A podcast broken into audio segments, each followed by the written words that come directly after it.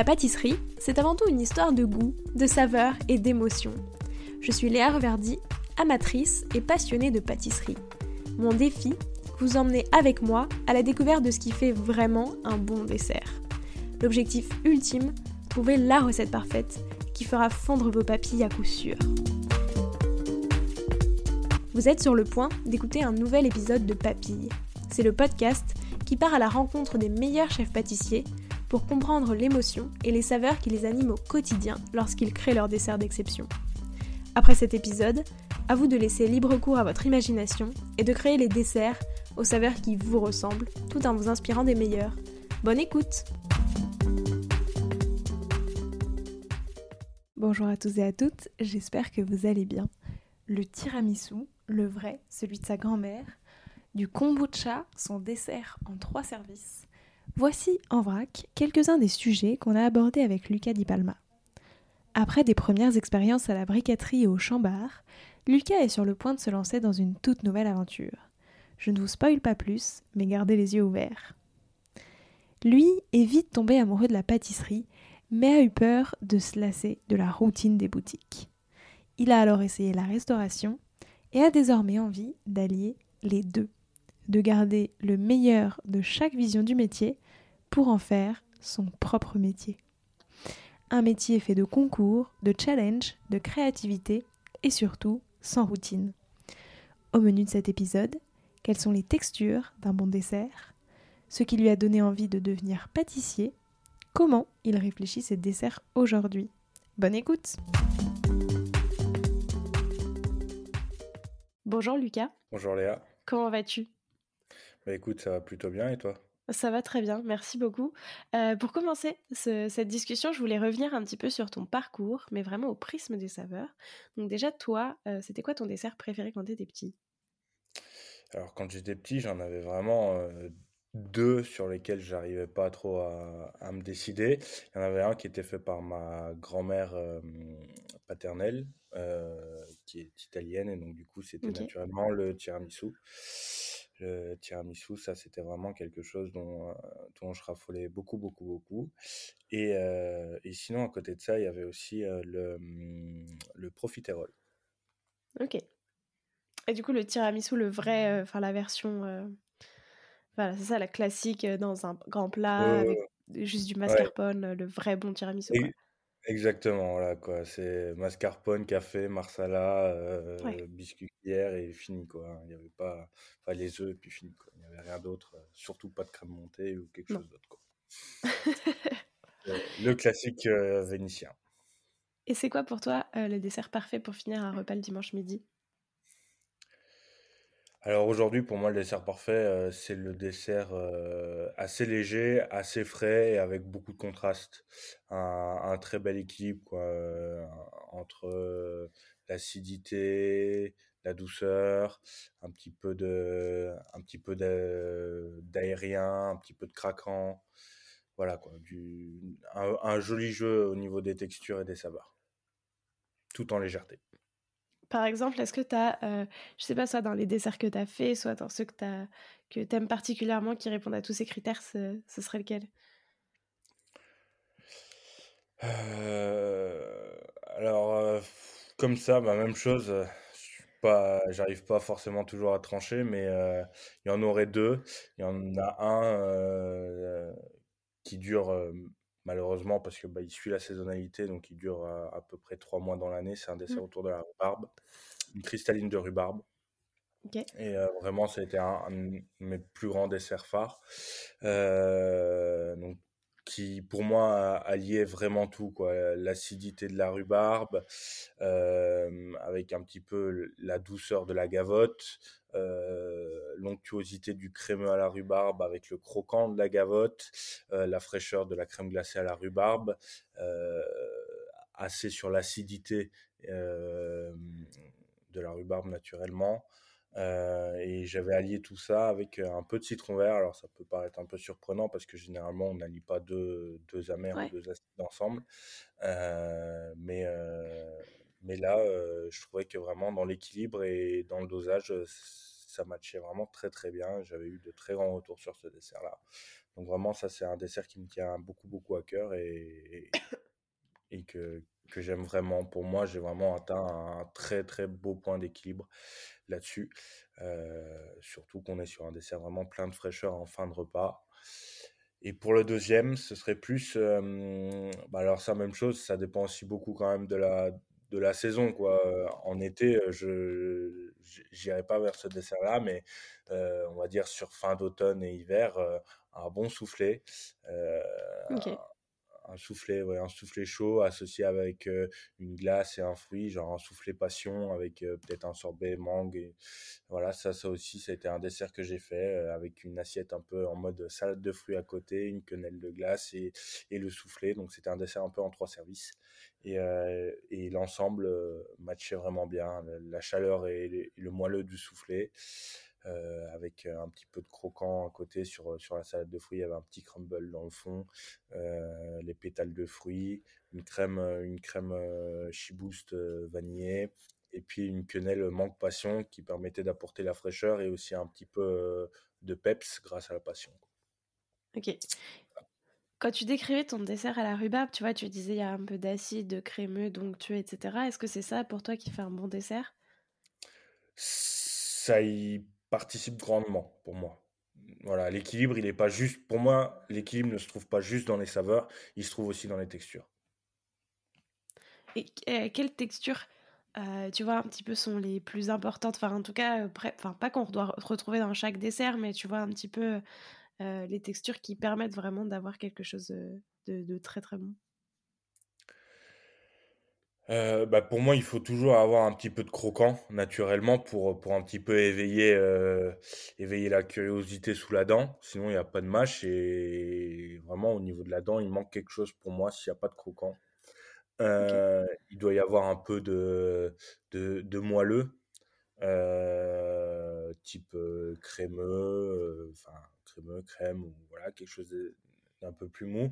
Et il doit y avoir aussi pour moi toujours un petit peu quelque chose de très très très très aérien, type, euh, type espuma, euh, émulsion, ou quelque chose, quelque chose comme ça qui va vraiment, ça va apporter du goût, mais, mais sous le palais, on va avoir l'impression d'avoir mangé de l'air. quoi.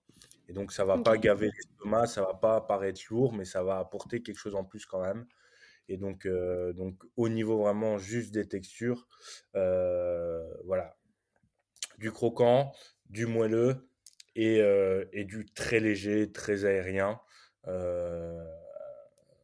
associé aussi toujours, enfin moi pour moi dans un dessert il faut quand même qu'il y ait du frais. Alors c'est pas forcément une glace, quand on entend frais on pense tout de suite à glace ou sorbet. Ça peut être un granité, ça peut être un petit shooter d'une infusion en mode un peu thé glacé, quoi, servi très très froid. Voilà, mais euh, quelque chose qui vient un petit peu rafraîchir le palais, quoi. Ok, très intéressant. Et c'était quoi les saveurs de ta toute première création? Est-ce que tu t'en souviens? Euh, oui, oui, oui, je m'en souviens. C'était, j'avais revisité, j'avais revisité un, opéra et j'avais fait framboise hibiscus et fève de tonka. Et les saveurs de ta toute dernière création, pour voir un petit peu euh, toute l'évolution. Qu'est-ce que.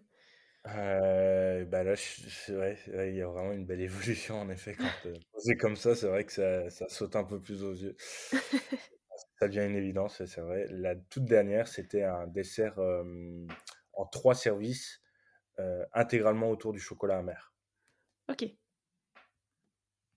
Voilà. Bon, après, voilà, fatalement, on, on, est dans la période hivernale aussi et bah la, saisonnalité joue, beaucoup. Hein. J'aurais pas créé ce dessert-là en plein milieu de l'été, ça c'est sûr. Mais, euh,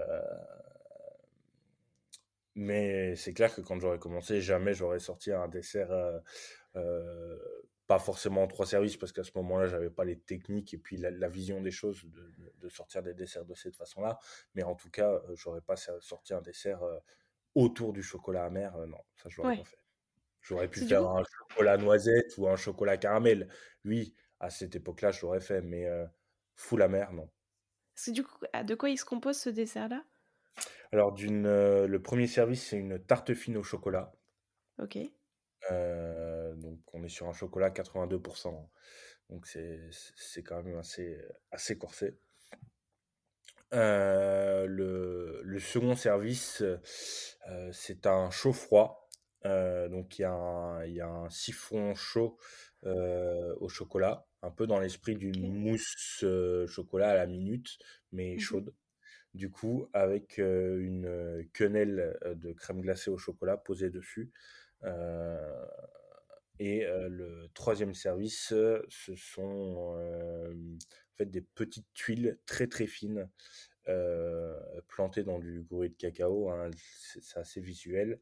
donc au chocolat et râpé avec un râpé de, de de cacao et un petit peu de fleur de sel.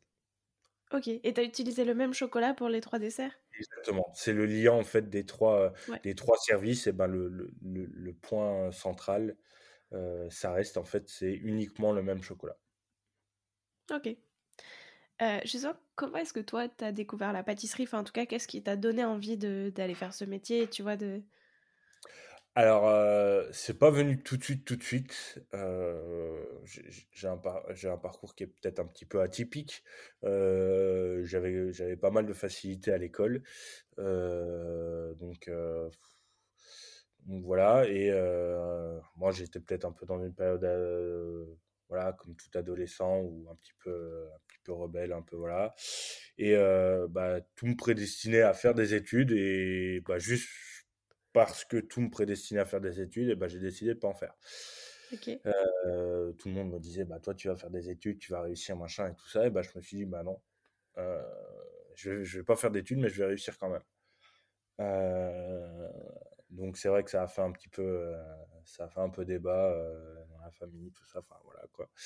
Et, et du coup, je suis parti d'abord dans. Alors, j'ai fait ce, parti pris assez jeune, puisque j'avais 14 ans et demi.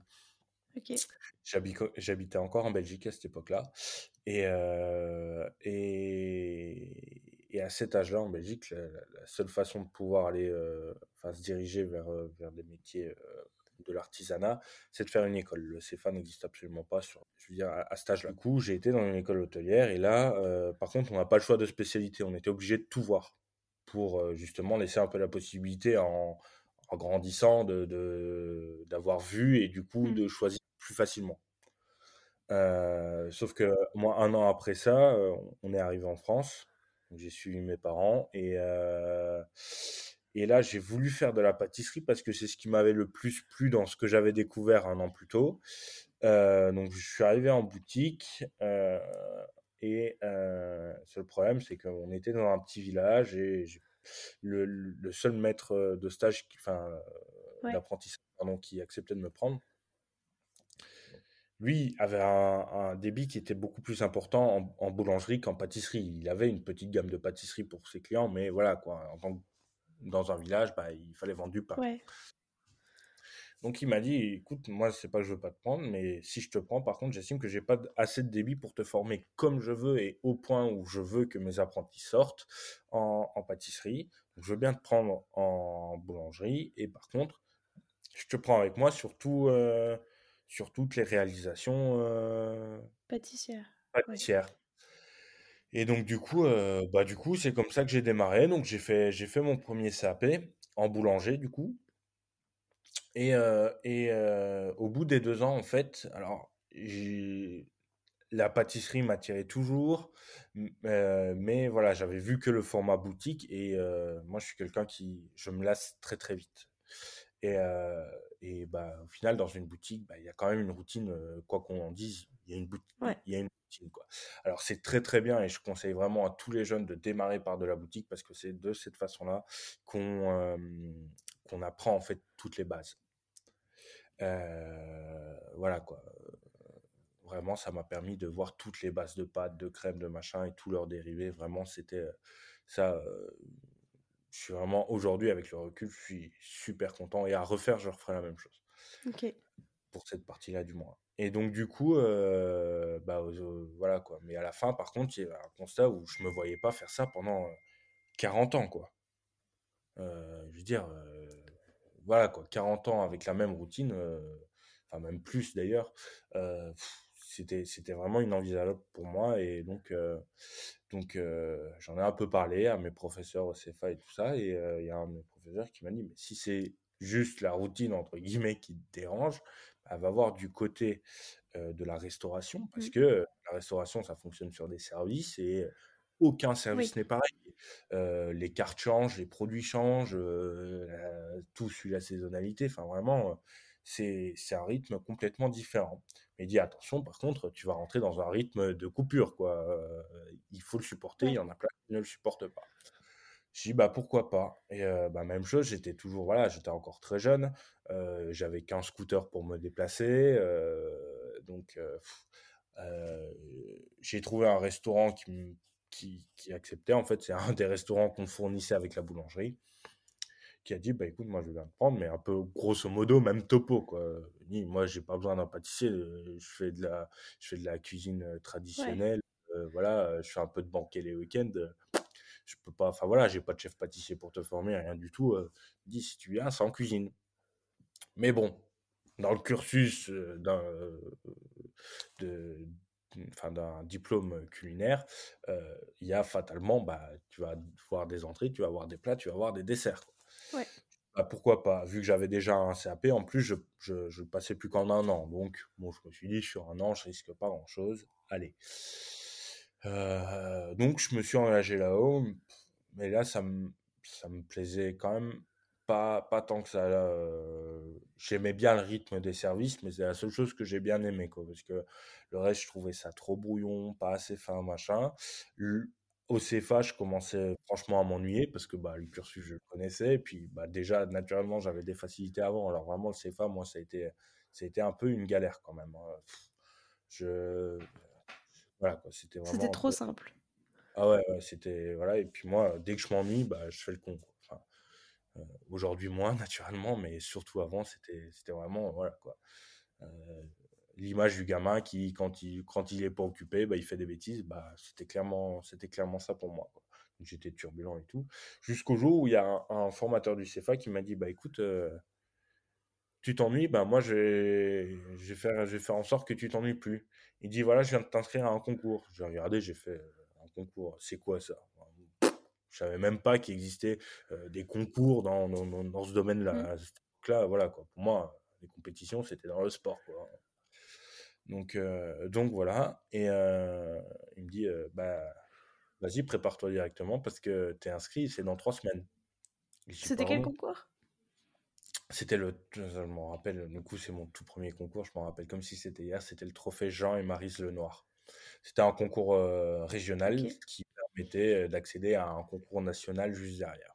Tous les premiers de chaque région étaient qualifiés on était en binôme avec un serveur. C'était un cuisinier un serveur donc je me suis jeté à fond là-dedans parce que voilà et, et en trois semaines comme ça bon bah c'était un peu short time entre temps on a dû changer de partenaire en salle parce que bah, la première s'est désistée par contre j'ai eu une deuxième qui était extraordinaire qui aujourd'hui j'entretiens encore aujourd'hui ça va faire 15 ans maintenant et j'entretiens encore des super relations avec elle.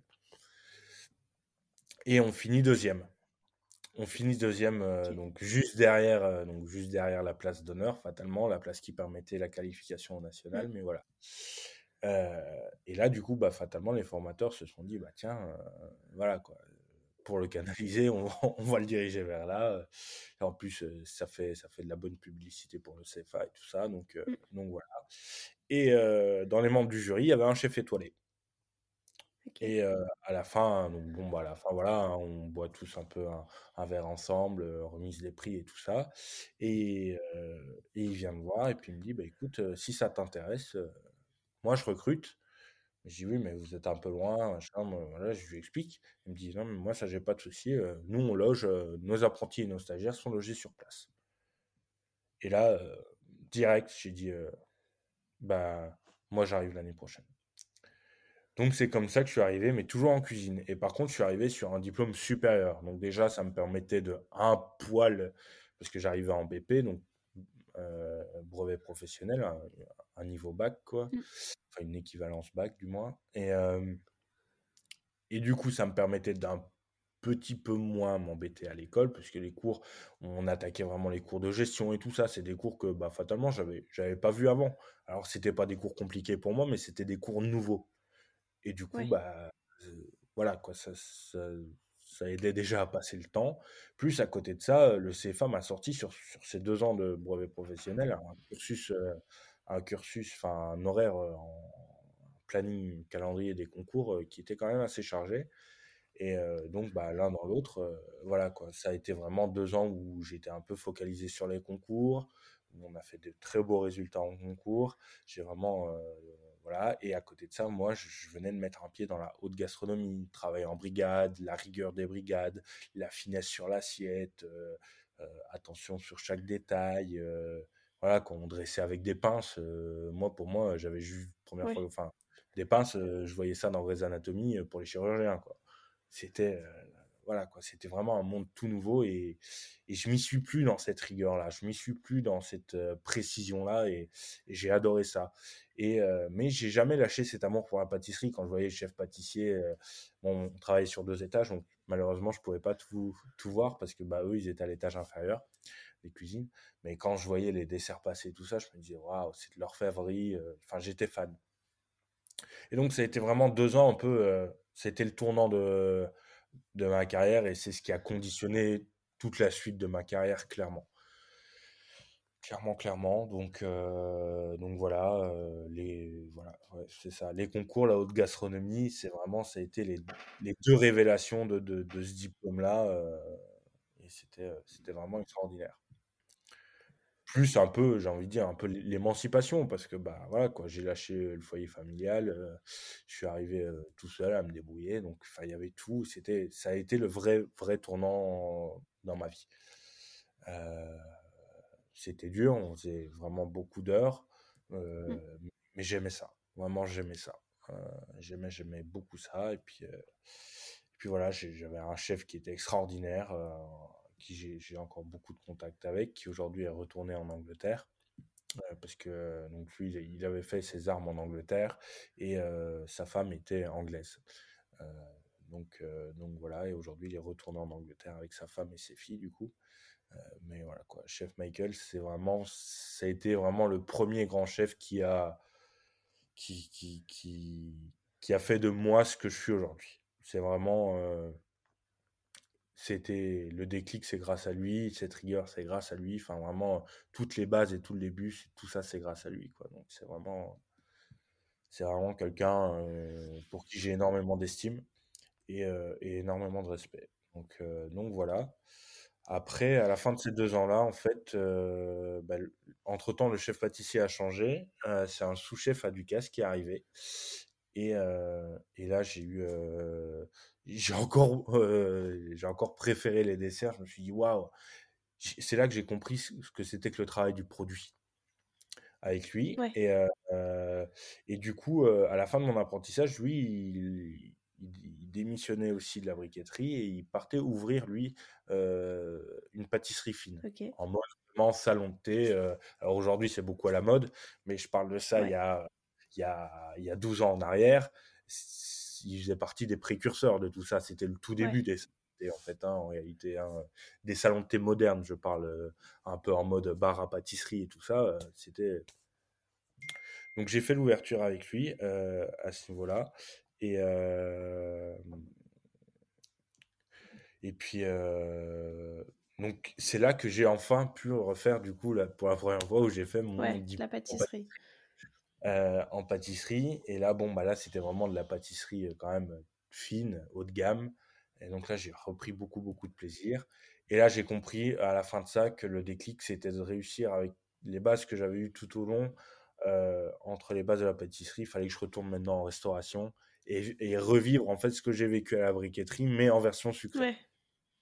donc c'est comme ça que c'est comme ça que j'en suis arrivé à, à aimer et à devenir pâtissier en restaurant. Et aujourd'hui, est-ce que euh, du coup entre la boutique et le restaurant, qu'est-ce qui, enfin et la restauration, qu'est-ce qui te plaît le plus? Tu vois, qu'est-ce qui t'attire le plus? Justement, en plus maintenant que tu as vu un petit peu, tu vois, ces deux côtés, euh, de à la fois, bah, du coup, la pâtisserie en boutique qui reste, euh, enfin, qui, qui a certains codes et la pâtisserie en restauration qu'en a d'autres. Qu'est-ce qui aujourd'hui, toi, te t'attire le plus? Ouais, c'est vraiment, enfin, c'est vraiment ce que tu viens de dire. Hein. Il y a vraiment deux codes, deux codes différents. Bien souvent, moi, je dis que c'est même deux métiers différents. Honnêtement, notre métier de pâtissier en restaurant ressemble plus au métier de cuisinier que au métier de pâtissier boutique. En toute honnêteté, en toute humilité. Hein. Je veux pas, voilà, c'est à mon niveau et à mon, enfin, de mon point de vue et de mon regard. vraiment, c'est ce que je pense concrètement. alors, la question est un petit peu un petit peu ambiguë pour la simple et bonne raison que si tu m'avais posé cette question-là, je veux dire, quand j'ai repris, quand, je suis reparti du coup en restauration étoilée, mais ce coup-ci mmh. sur la partie sucrée, je, t'aurais dit sans hésiter une seule seconde, bah, pâtissier en restaurant. Aujourd'hui, alors, je ne lâcherai pas le métier de pâtissier en restaurant parce que c'est, c'est, ça reste mon premier, enfin, mon premier coup de foudre, le vrai coup de foudre, c'est la restauration. Et, et j'aime ce système de restauration et tout ça.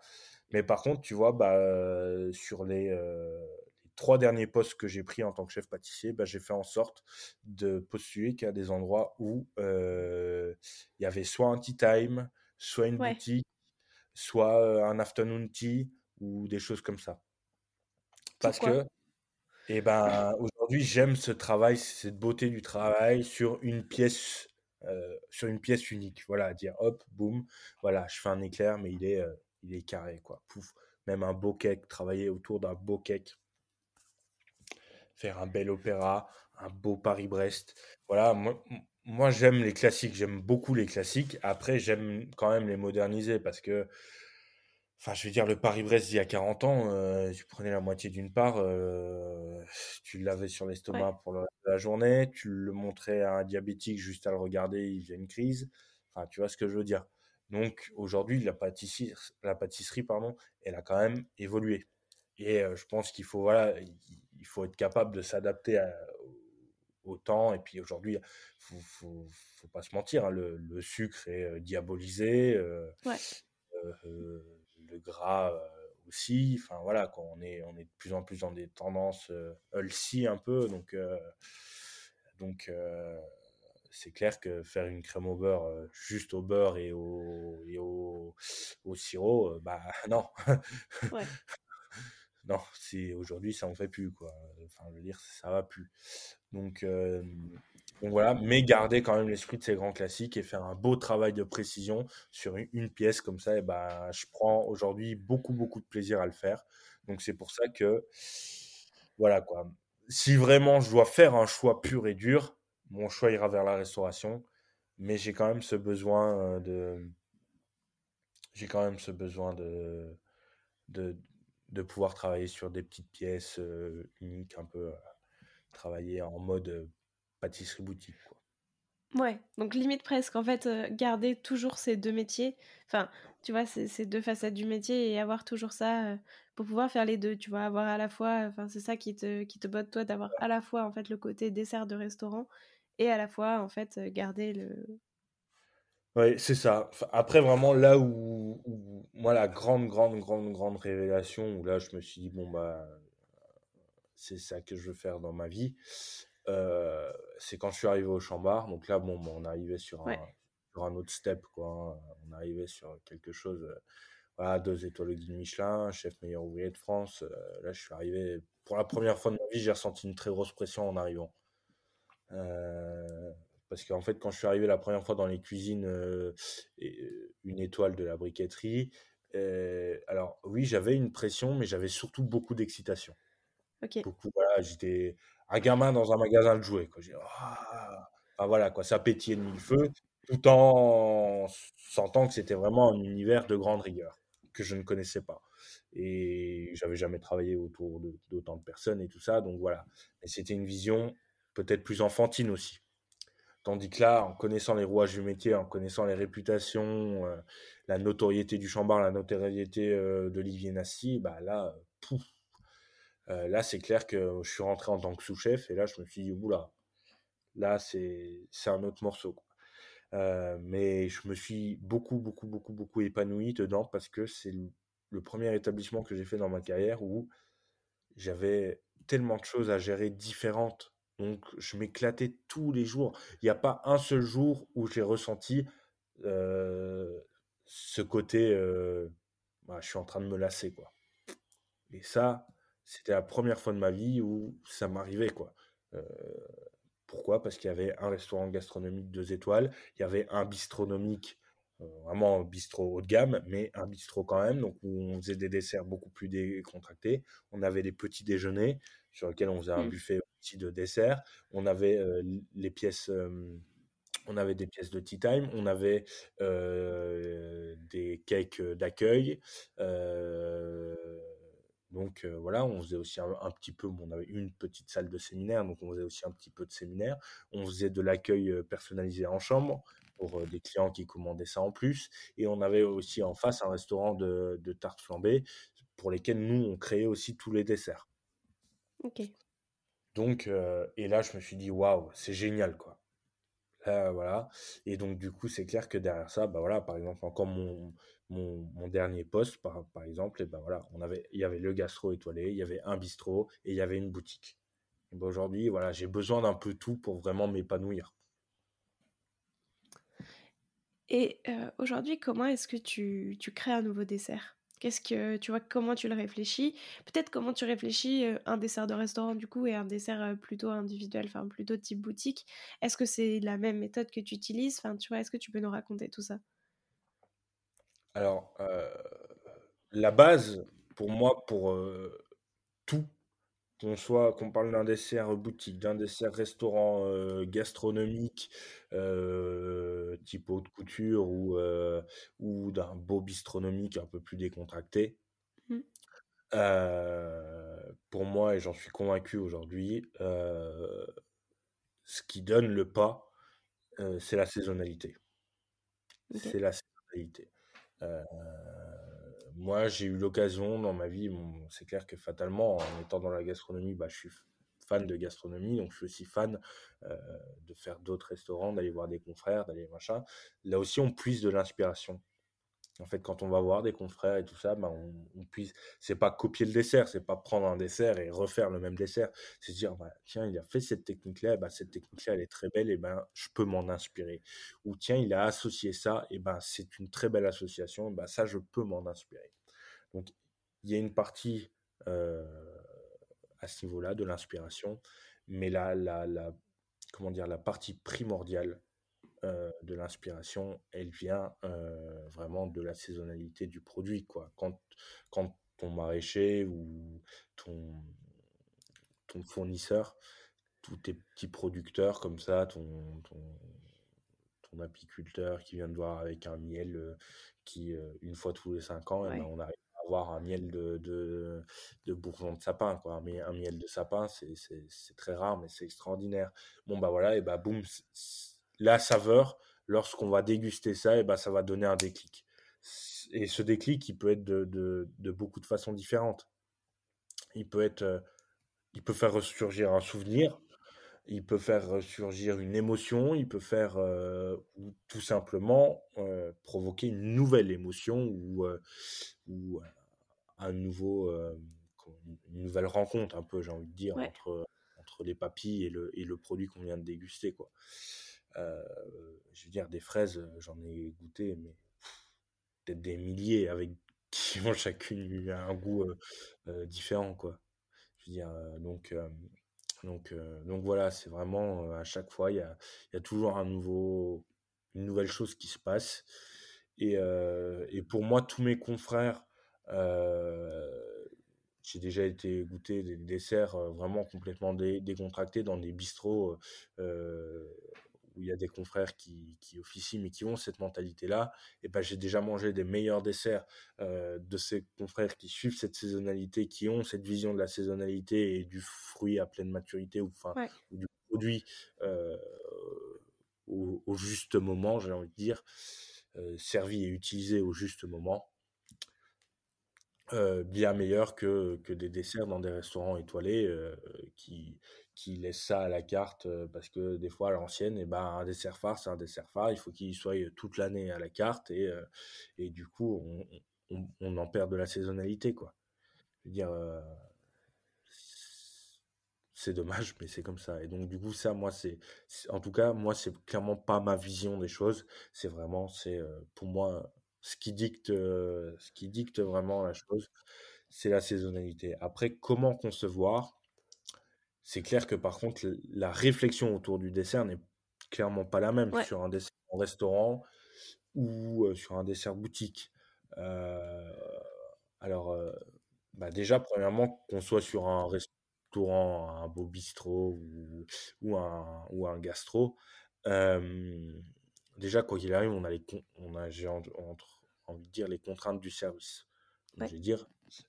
mais d'un autre côté, on a les contraintes du service d'une part, certes, mais on a aussi les avantages du service. L'avantage du service, c'est de pouvoir se dire, on peut créer un dessert qui a une durée de vie de 10-15 minutes. Voilà, on le crée, boum, tac, il est fait, il est servi et mangé directement. Donc, ça permet de pouvoir mettre une, glace, de jouer sur un chaud-froid, de faire des choses comme ça. Euh, un soufflé serait, un soufflé, c'est invendable en boutique, c'est irréalisable. Ouais, oui, bah oui, clairement. Voilà, euh, servir une quenelle de glace euh, sur un dessert en boutique, c'est la même chose. C'est soit on fait un dessert glacé et les stocker, voilà, et puis servi glacé, ça c'est une chose. mais voilà. Donc, c'est clair qu'on n'a pas les mêmes codes. En effet, il n'y a, pas les mêmes règles.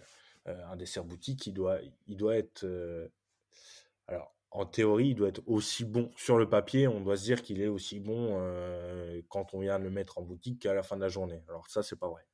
Qu'on soit bien d'accord. pour la plus... Il y a quelques exceptions. Il y a des, sur des gros gâteaux qui doivent s'imprégner un peu des fruits et tout ça, qui, qui, prennent, voilà, ça oui. Et de toute manière, sur les grosses pièces, sont toujours moins soumises un peu à l'altération du temps, certes. Mais si on parle vraiment des pièces uniques, type un éclair, on va pas se mentir, l'éclair qui est posé le matin à 8 heures du matin dans la boutique, euh, vous mangez cet éclair-là, vous revenez euh, le, veux dire, en fin de journée vous prenez un, autre éclair de, qui a été fabriqué en même temps le matin. voilà, la pâte à choux, elle sera déjà beaucoup moins, beaucoup moins craquante. Mmh voilà, on va perdre un petit peu le jeu de texture qu'on avait normalement sur un bel éclair tu vois, quand tu le dégustes, tu as un peu le côté croustillant de la pâte à choux et puis le côté moelleux de, du fourrage, de la garniture. Donc, euh, donc voilà, ça ne veut pas dire qu'il n'est pas bon, c'est juste qu'il a évolué. Mais voilà, dans la réflexion, il doit quand même tenir une journée et rester bon toute la journée. Euh, donc, voilà. Et euh, donc, c'est un petit peu voilà, les, la grosse différence au niveau des règles de conception entre restaurant et boutique, c'est surtout ça, c'est un peu la durée de vie. Après, entre restaurant bistronomique et gastronomique, c'est généralement qu'entre bistro, bistronomique, bah, on a généralement une capacité d'accueil plus grosse. Euh, on vend, vend, les desserts naturellement moins chers et euh, on a moins de personnel derrière. Donc, c'est des desserts qui doivent être euh, capables d'être montés un petit peu à l'avance. Alors, sans être montés la veille, je veux dire, mais en étant montés en, limite en début du service, quoi, ou quand la commande arrive. Tandis qu'en restaurant gastronomique, bah là, vraiment, on va vraiment jouer sur, euh, sur l'instant T. le dessert va être. Alors, il y aura une mise en place de fête, ça faut pas se mentir. une mise en place. Le montage du dessert, il se fait euh, à la réclame, quoi. Donc là, on peut encore aller pousser plus loin et jouer sur d'autres choses et vraiment approfondir les choses. Donc la réflexion, voilà, elle évolue clairement en fonction, en fonction des choses, quoi, en fonction du, la, destination, de la destination du dessert. Ça représente quoi pour toi la pâtisserie? La première chose qui me vient à l'esprit, c'est gourmandise. Vraiment.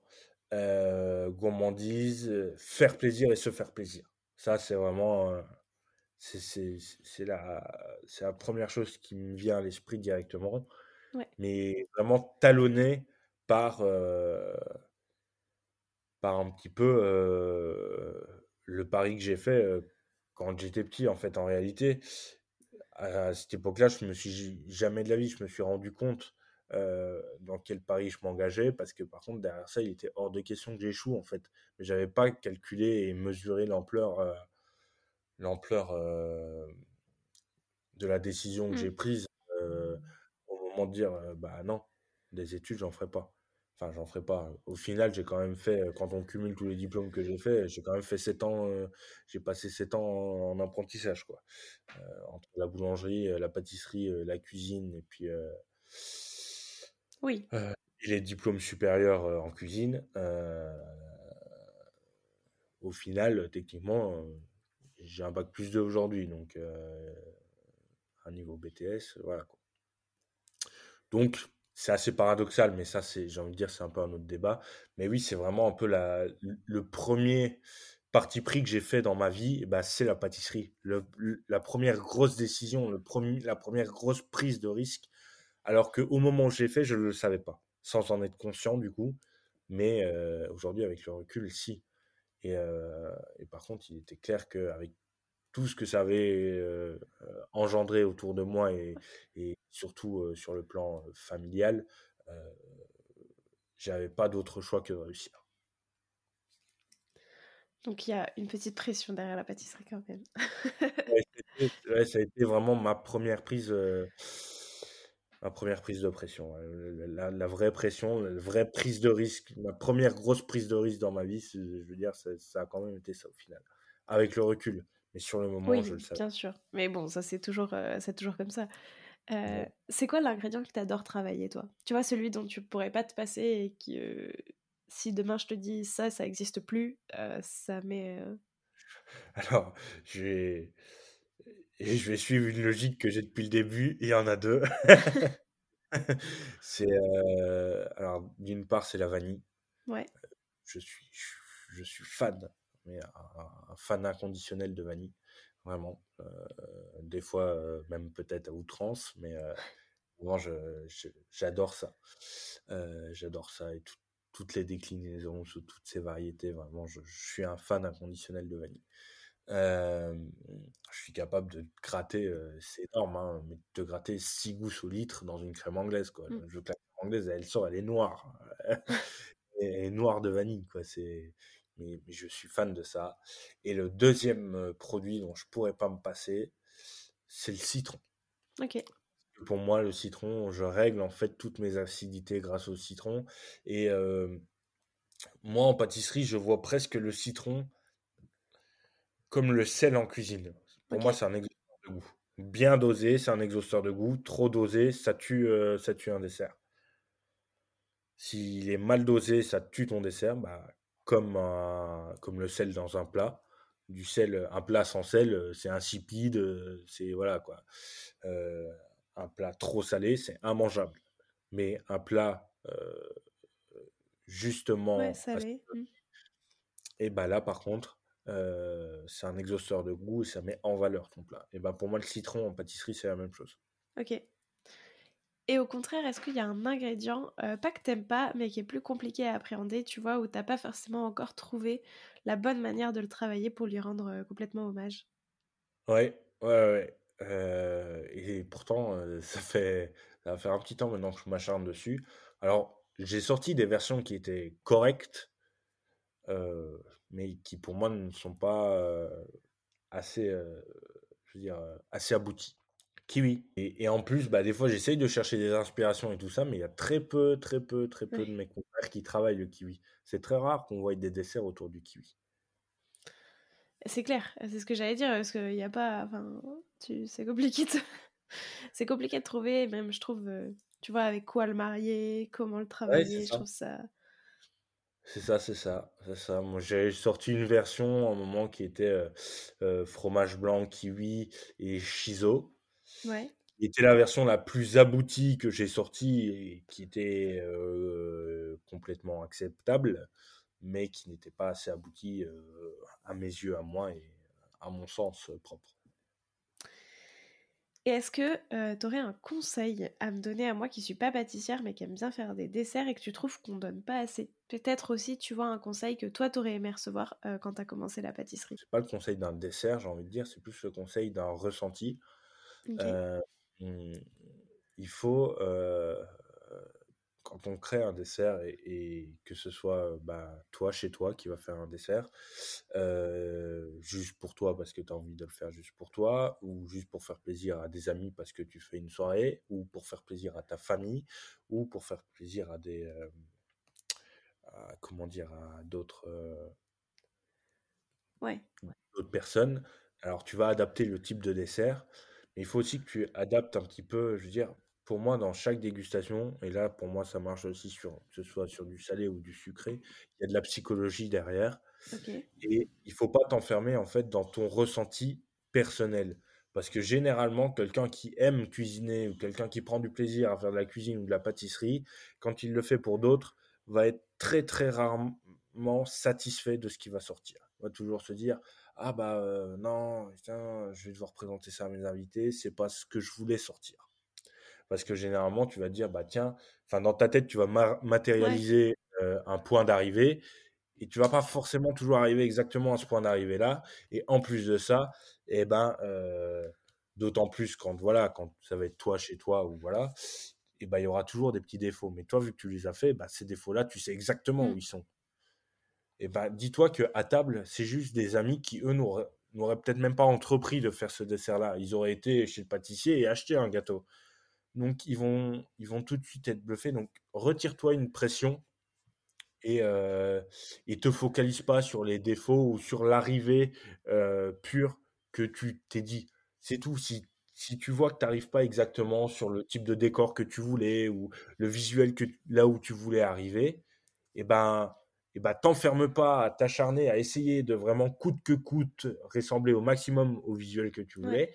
Et peut-être prends un peu de recul, un petit peu de, de largeur et d'ouverture d'esprit. Et, euh, et, trouve peut-être un autre décor qui va plus s'adapter, ou du moins tout aussi bien s'y adapter, et qui va très bien faire le travail, en fait. Effectivement, bah merci beaucoup pour ce conseil. Euh, bah maintenant, je te propose de te prêter au jeu du questionnaire de Proust euh, des saveurs. Déjà, la Belgique en trois saveurs, ça donne quoi? Voilà, question piège. Euh, trois saveurs. Euh, bah, je vais pas être très très créatif, mais on va dire la gaufre de Liège, le spéculoos et la bière.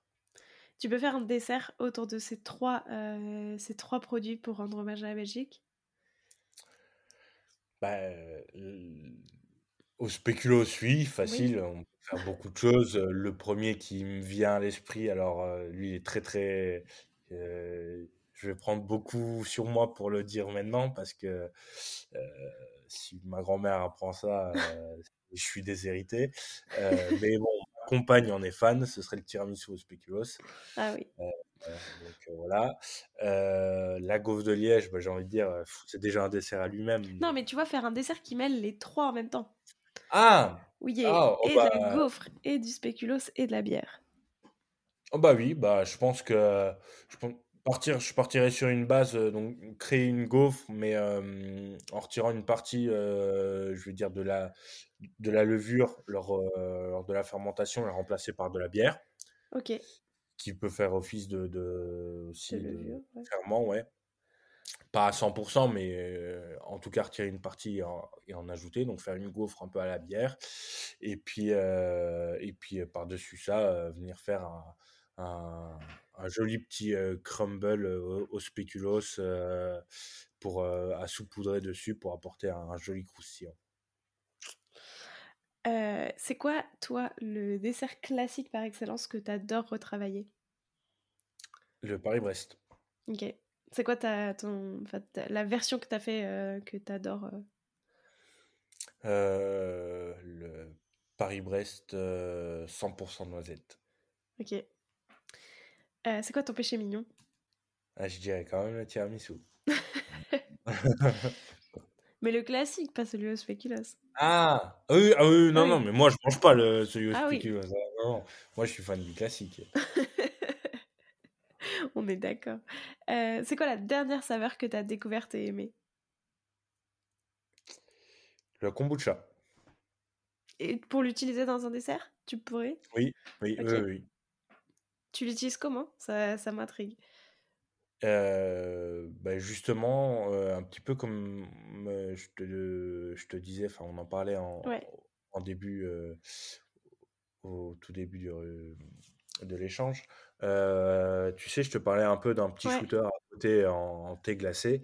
Et bah, tu vois, un kombucha. alors, c'est clair que tu n'en mets pas autant que, qu'un thé glacé parce que sinon, au bout d'un moment, tu tiens un peu la tête. Mais vraiment en mode pur shooter, quoi. Tu sais, un peu one shot, bien frais comme ça. Et ben, un bon kombucha comme ça, c'est, ça, ça relève vraiment pas mal le.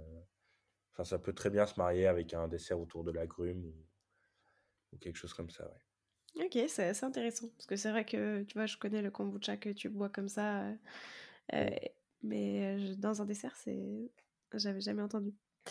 Euh, est-ce qu'il y a un pâtissier ou une pâtissière avec qui tu aimerais bien faire une création à quatre mains qui aurait des saveurs assez inattendues? Ça, c'est vraiment une question compliquée parce que je suis fan d'une grande partie de mes confrères, en fait. Je, suis leur premier fan, en réalité. Euh, mais, euh, allez, bah, on va toujours, toujours suivre ma logique et bah, je vais te sortir deux noms. La première, je mettrais Claire Etzler. Ok. En plus, elle est pas très loin de chez moi. Euh, elle a vraiment une, vision un peu. Alors, j'aime pas forcément ce terme, mais, euh, mais au moins il parlera au, plus grand nombre. Euh, japonisante de la pâtisserie. Et, et, donc, je suis sûr qu'il y aurait des, des, des, des saveurs des saveurs, enfin voilà, ou du moins un, ouais, un travail assez arrivée, voilà, une arrivée un peu inattendue ou avec des découvertes et, et des belles choses comme ça. Donc, euh, donc en, numéro 1, au final, je mettrais, euh, je mettrais euh, Claire Etzler et en numéro 2, c'est Sébastien Vauxion. bah maintenant, j'ai cinq dernières questions. T'es plutôt vanille au chocolat? Vanille. Chou ou cake? Chou. Tea time ou dessert à l'assiette? Allez, euh, tea time. Herbe ou épice Épice. Laquelle? J'aime quand même particulièrement bien le, la, la badiane. Ok. Euh, et enfin, ton dessert à la rhubarbe ou celui chocolat amer? Même chose, là, c'est.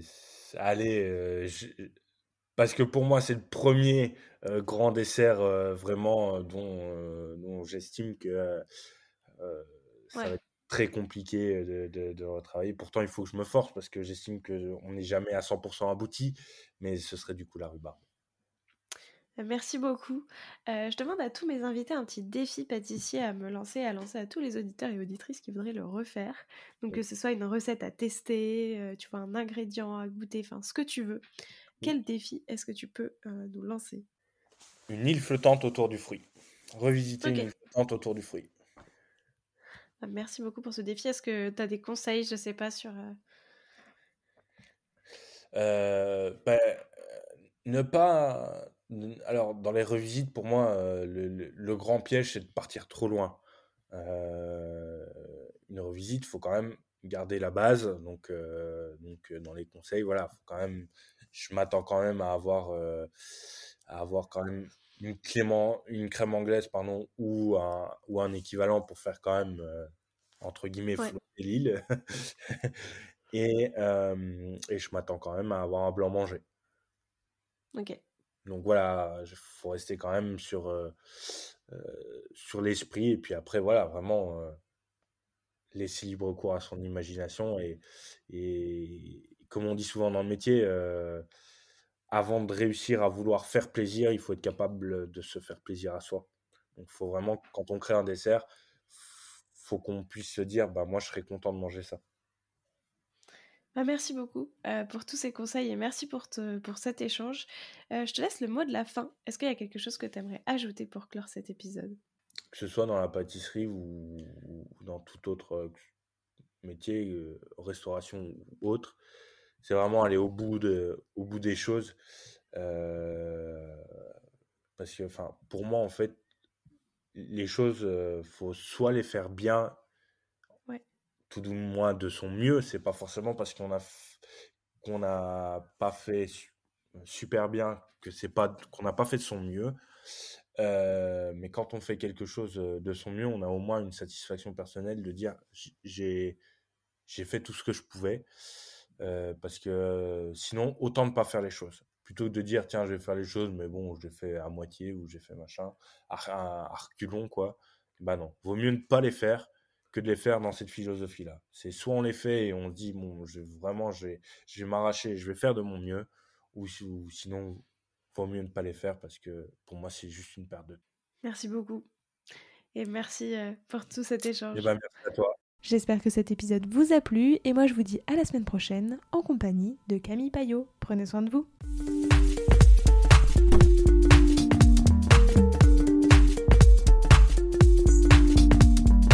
Alors, quel sera votre prochain dessert? Merci d'avoir écouté cet épisode jusqu'au bout. S'il vous a plu, n'hésitez pas à le partager aux gourmands qui vous entourent. Et si vous voulez soutenir Papille, deux choses.